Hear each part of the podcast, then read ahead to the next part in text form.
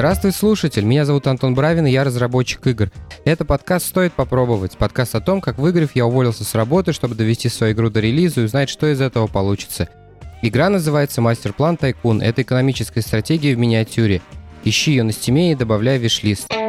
На этой неделе у меня стояла непростая задача. Мне надо было сконтрастировать с э, эпизодом недельной давности — он был достаточно душный и технический, поэтому сегодня гуманитарная тема. Поэтому сегодня я расскажу вам про сохранение игр. Если, прочитав название эпизода, вы подумали, что речь идет о, про сейвы, про систему сохранений в играх, то сходите в комментарии э, в телеграм-канал или в группу ВКонтакте и поставьте там эмоджи человечка, который разводит руками в стороны, потому что это не так. Сохранение игр — это некий процесс консервации интеллектуальной собственности для последующего возможного его использования. Поговорить об этом меня подтолкнула новость вышедшей на прошлой неделе. А, Ее мало кто заметил. Э, о том, что Sony создала новую структуру, которая будет заниматься именно сохранением видеоигр. Почему я вообще могу как-то об этом говорить? А, дело в том, что у меня есть хобби, я занимаюсь коллекционированием видеоигр. А когда ты коллекционируешь видеоигры, естественно, то тема сохранения, архивации, она соприкасается с э, самим процессом коллекционирования, поэтому э, ребят, которые этим занимаются, обычно в курсе. Итак, мы вроде определились, что такое сохранение игр, но нифига не понятно, для чего это надо. На это есть несколько причин, и я пойду, наверное, по порядку с самой понятной и очевидной до э, до самой высшей и благородной. Итак, самая простая причина — это деньги.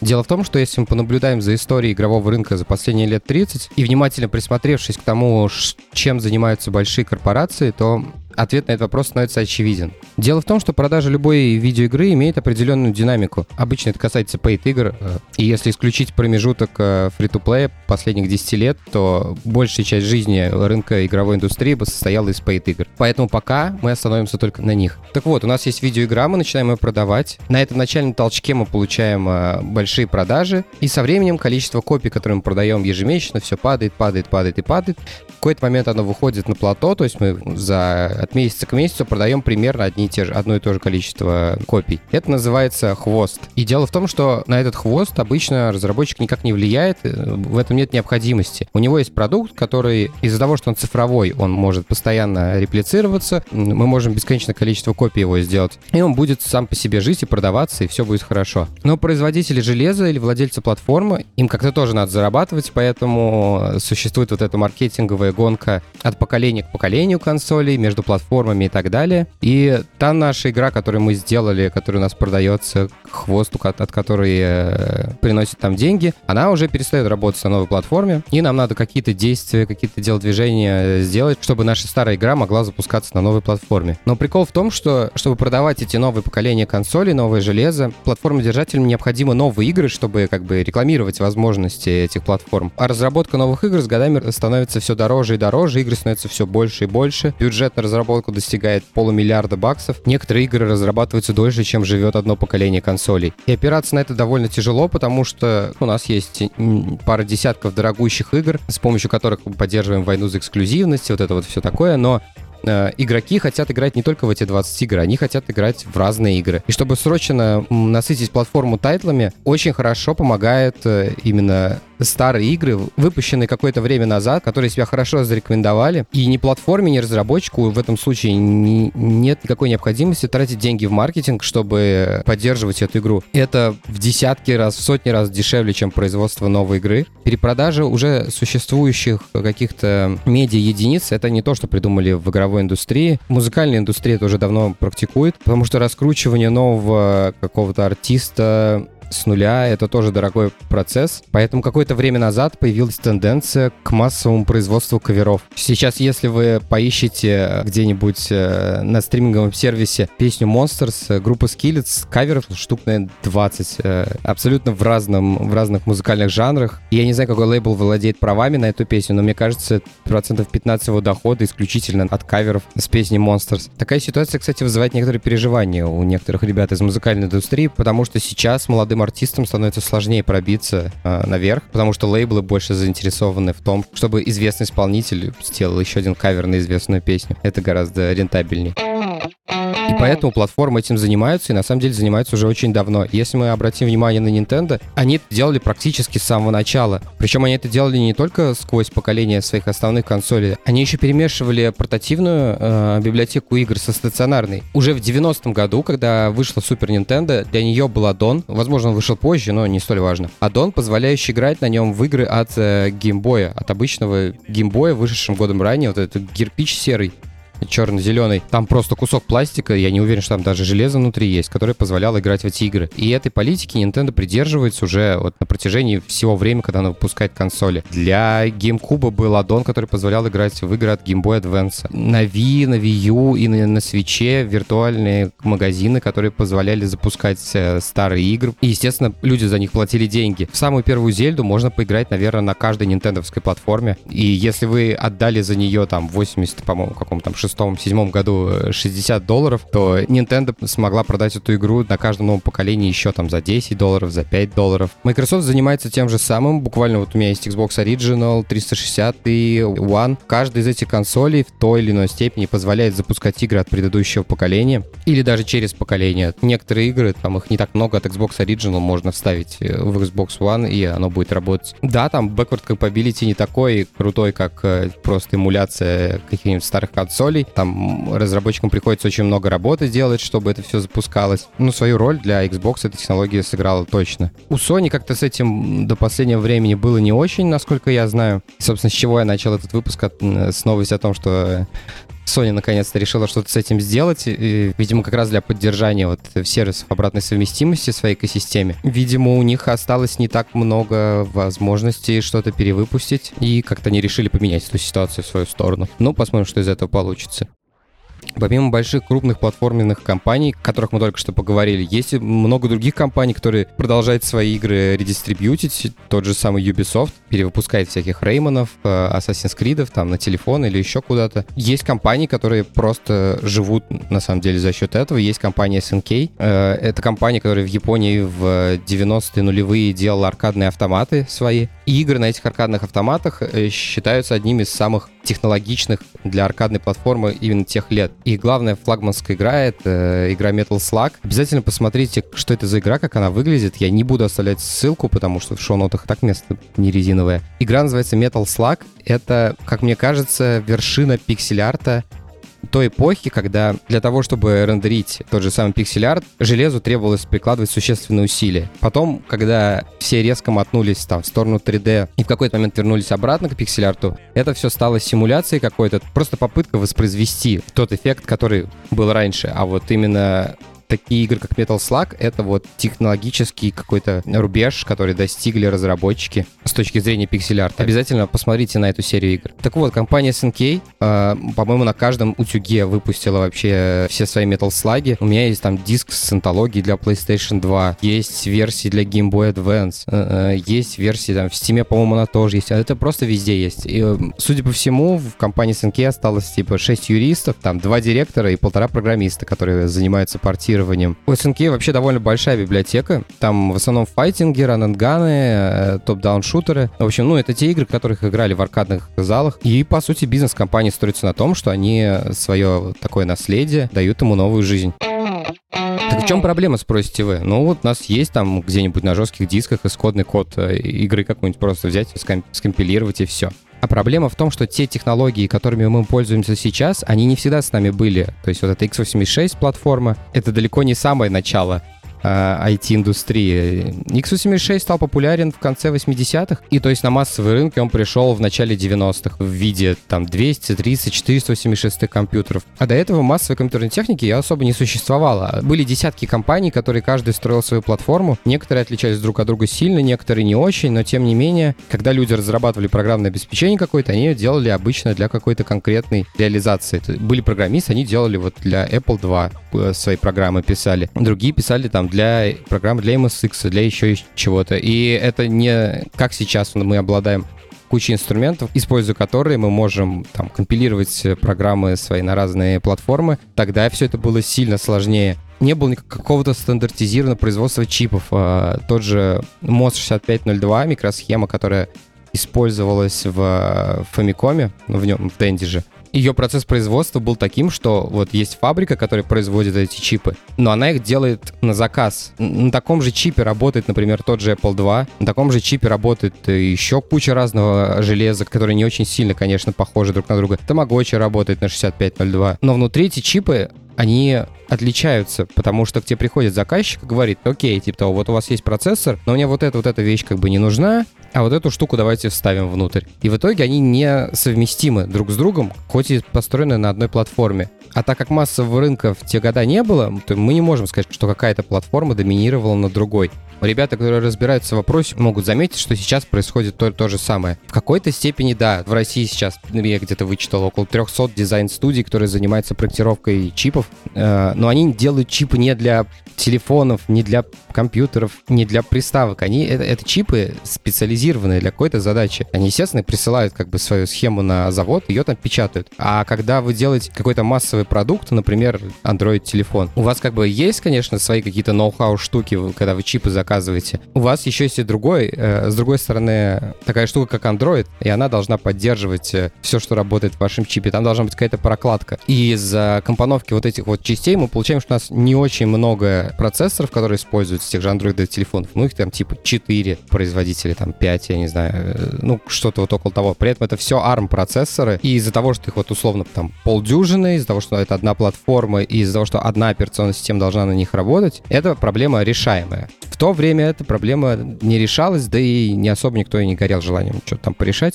Так вот, к чему такая длинная телега? Дело в том, что если у вас было железо, которое вот только начали продавать, вы его только купили, вы там разрабатываете на нем что-нибудь, свой продукт, какое-нибудь какое программное обеспечение. Потом в какой-то момент разработка была закончена или остановлена, ну, что-то произошло. Возможно, релиз, возможно, банкротство, не суть. И случилось так, что лет через пять вы хотите вернуться к этому проекту, и у вас уже серьезные проблемы. Потому что если ваше железо вышло из строя, вам очень сложно будет найти замену, найти приводы, найти сами компьютеры, которые смогут это все сделать. И чем больше проходит времени, чем сложнее с этим что-то поделать. То есть исходный код вашей игры э, записан на какую-нибудь 8-дюймовую дискету, которую можно прочитать только определенным приводом, и в этом определенном приводе должны быть перемычки, контролирующие настройки этого привода, должны стать в определенном положении.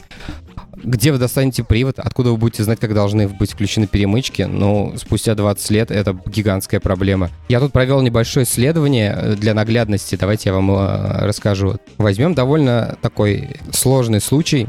Предположим, вы разработчик приложения для айфона, и вы начали этим заниматься буквально прям в 2008 году. Вы были тем первым человеком, который продавал свои игры в самом-самом первом App Store. Самый первый App Store появился с выходом iPhone 3G в 2008 году. На iPhone 3G была установлена iPhone OS 2. Это то, что сейчас называется iOS, она называлась iPhone OS. Вторая версия. А, разработчики на iOS знают, что чтобы сделать что-то для iOS, нам нужен Xcode. Xcode — это такое средство разработки, оно работает только на macOS, и, естественно, со временем поддержка старых операционных систем из э, того же Xcode, она как бы убирается. В 2022 году собрать что-то для iOS 2 мы, естественно, не сможем. Там сейчас минимальная поддержка, это что-то типа iOS 8, наверное. Не уверен точно. Так вот, нам нужна поддержка iOS 2. Последний Xcode, который поддерживал эту версию, это Xcode версии 3.1. Тогда они довольно быстро шагнули вперед, э, потому что версия Xcode 3.2 уже не поддерживала э, iOS 2, она поддерживала только iOS 3. Там буквально этот iOS 2 просуществовал там что-то типа полгода, наверное, может год. Но окей, у нас все еще есть наша игра для самого-самого первого App Store. Мы выяснили, что нам необходим Xcode 3.1, ни младше, ни старше, чтобы нашу игру скомпилировать. Сам Xcode обладает ровно теми же самыми свойствами, что и поддержка э, iOS для самого же Xcode. То есть не все версии macOS могут запустить этот Xcode. И самая последняя версия, которая может запустить этот Xcode, это macOS 10.5 Leopard. macOS 10.5 существовала в нескольких версиях. Она запускалась на G4, на G5. Это вот такие вот бочки разноцветные, которые Джобс начал выпускать. И самый последний из современных, так скажем, компьютеров, который поддерживает, который поддерживает Leopard, это Mac Mini Mid 2011.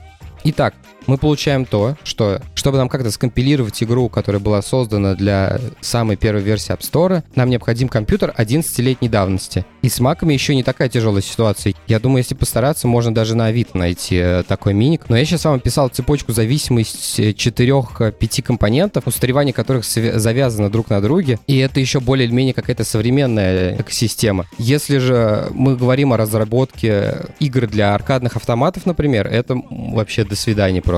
Аркадный автомат — это супер кастомные вещи, где, э, когда вы разрабатываете игры для них, у вас сидят э, ряд людей, которые занимаются написанием игры, и за, за соседними столами сидят люди, которые делают для этой игры железо, и вы работаете прямо вместе. Это пример, как в современном мире писать одновременно игру и движок. У тебя, когда за соседним столом э, сидит чувак, который пишет рендер, а ты на этом рендере э, рисуешь персонажей. Вот это примерно то же самое, это производство аркадных игр в те года. И мало того, что компьютер, которым вы это делали, он устарел как-то тем или иным образом, так у вас еще изгнили все платы за это время, и э, если вы не сумели ромы оттуда вытащить э, с этих чипов с памятью, то, э, скорее всего, игра была потеряна, при том, что там, в аркадном зале она вам зарабатывала кучу денег, например. В таких случаях игры обычно устанавливаются с нуля, ищутся какие-то документы, может быть, видеозаписи. Если есть ром, то его в некоторых случаях можно декомпилировать или, или просто оттуда пытаются выдрать арт, а сам код написать с нуля.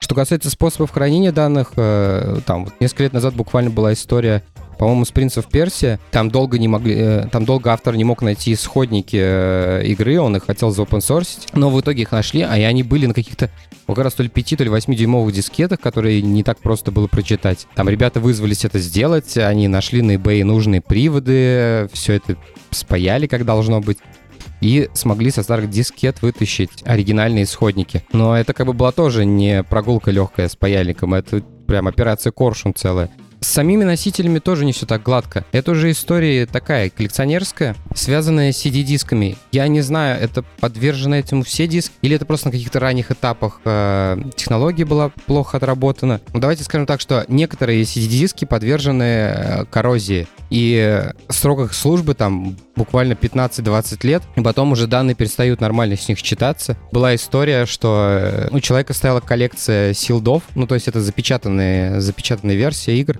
которые в магазине как купили в целлофане, так и не распечатывали. И они у него просто стояли на полке, что-то типа лет 8. До этого они были, естественно, какого-то другого коллекционера. И когда он узнал, что диски могут э, подвергнуться эрозии, он распаковал некоторые версии, э, ну, видимо, не самые дорогие, короче. И, в общем-то, обнаружил, что там на свет видно, когда диском смотришь на солнце, там э, видно дыры и неравномерность. Не, это не то, что зеленая жижа из них начинает сочиться. Поэтому до сих пор самым надежным носителем считается лента магнитная, ну, как в аудиокассетах. Ну, естественно, не совсем такая же, но технология та же. Дело в том, что такие носители гораздо легче защитить, а самое главное, что они лучше всего выдерживают именно испытания временем. Поэтому все супер важные штуки человечество хранит до сих пор на лентах. 選択。Ну, мы разобрались, зачем все это делать э, с точки зрения денег, но есть еще другая причина. Дело в том, что такие вещи, как видеоигры, это некий слепок культуры. Точно такой же слепок, как и музыка, фильмы, книги и прочие вещи. Но проблема в том, что большинство вещей, которые я вот только что назвал, они могут существовать и в физическом мире. У видеоигр же с этим все больше и больше проблем, потому что мы все привыкли к цифровой дистрибуции, нам это очень нравится, мы не хотим вставлять диски в свои консоли. А цифровой мир, он очень нестабильный. Я вот даже недавно на, ноже читал, который я вот, э, изданик советовал в прошлом эпизоде, э, про проблему архивации интернета не как вот игровая, а именно вот интернета как источника данных какого-то. И там был интересный факт о том, что какая-нибудь научная работа, диссертация, написана в 2006 году, уже сейчас 75% ссылок, которые есть внутри этой диссертации, они мертвые. Это что значит? Это значит, что человек написал научную работу, основываясь на какой-то информации из других источников, и три четверти этих источников уже недоступны. И в этом случае мы теряем какую-то связанность. Мы не можем проследить, как логически эволюционировала идея, а, которая привела человека к этой работе. Из-за этого падает сама финальная ценность. В этот момент я подумал, а если вернуться на 10 лет раньше, вот у нас 2006 год, мы вернемся к 96 год. Мне кажется, те научные работы, которые были сделаны в 96 году, они, скорее всего, сделаны по источникам э, из материального мира, из, с обычными книгами, и там процент выживаемости ссылок на источники гораздо выше, чем, чем будет через 10 лет. Поэтому сохранение видеоигр важно, это такое же отражение культуры для нашего же общества только через десятки лет. Когда они захотят разобраться в том, как э, жили наши поколения, э, это будет для них э, важной информацией, так же, как для нас важно то, что происходило до нас. Тут вы можете сказать, а зачем так все сложно? Давайте хранить только лучшие образцы нашей культуры. Как вот э, в космос засылают э, спутники с главными достижениями человечества, так давайте сохранять только лучшее. На первый взгляд эта идея кажется хорошей, но давайте э, порассуждаем на этот счет предметно. Например, у нас сейчас есть те игры, которые мы все любим, которые, игры, которые мы называем играми. Это дорогой премиум. Uncharted, э, Call of Duty, вот, вот эта вся радость. Мы в нее играем, мы ее покупаем, нам это доставляет удовольствие. Но при этом есть э, мобильные игры, или, например, и в частности, например, например, есть гиперкэш. Мобильные игры суммарно приносят уже больше, наверное, чем в два раза, может даже еще больше, чем э, консольные игры. И гиперкэш последние пару лет то очень большая и важная часть мобильной индустрии. Если смотреть просто на то, сколько студий появляется, сколько вакансий, и гиперкэш занимает большую часть в этом. Ну, вы скажете, гиперкэш это не настоящие игры, это вообще не жанр, это реклама, по сути, в которой тыкнуть можно пальцем. И, предположим, я как бы займу вашу точку зрения в этом. Но давайте посмотрим на то, как это будет будет выглядеть через там 50 лет, когда наши потомки будут на это смотреть. Они будут смотреть на Uncharted, который мы сохранили, и такие и думать. Вот в это играли наши предки. Хорошо.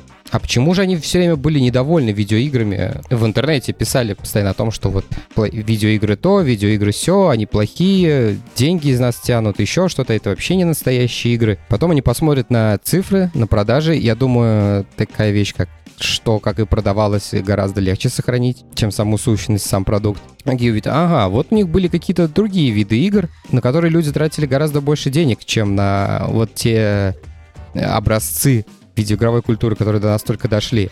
И при этом они очень сильно ненавидели эти игры. Это очень странно. А почему же так происходило? Но при этом те игры, которые ненавидели, они до нас не дошли. И это явно не очень хорошая ситуация для историков тогда и не очень хорошая ситуация для нас, потому что то, как интерпретируется наше наследие нашими потомками, так и будут о нас думать э, следующие поколения. На этом у меня все. На этой неделе поделюсик не будет. Э, вместо этого я в шоу-нотах оставлю две ссылки, на которые я достаточно сильно опирался, когда готовился к этому выпуску. А первая — это третья часть э, цикла статей «Куда уходят игры. Проблемы сохранения старых видеоигр». Я оставлю ссылку на третью часть, потому что в ней есть ссылка на, ссылки на первую и на вторую. И это, наверное, пока самый содержательный материал на эту тему, который я встречал. И вторая статья с ДТФ «Как возрождают мобильные игры, потерявшие поддержку». Тоже очень интересный материал. И с мобильными играми могу заметить, что ситуация обстоит еще сложнее, потому что платформы очень сильно ограничивают э, и в дистрибьюции приложений, в запуске их в каком-то, и в разработке. Но сейчас э, Apple активно бомбардируется по всему миру по поводу сайдлоудинга, и, возможно, если это все-таки протолкнут, возможно, ситуация с э, вопросом именно сохранения игр здесь изменится. Спасибо, что были со мной на протяжении этого выпуска. Ставьте оценки, оставляйте отзывы на тех площадках, где вы слушаете подкаст. Тогда его смогут услышать большее количество людей. Также, если вам понравился этот эпизод, расскажите о подкасте своим друзьям. Я буду за это вам очень благодарен. Такие дела. До следующего выпуска. Пока. Funky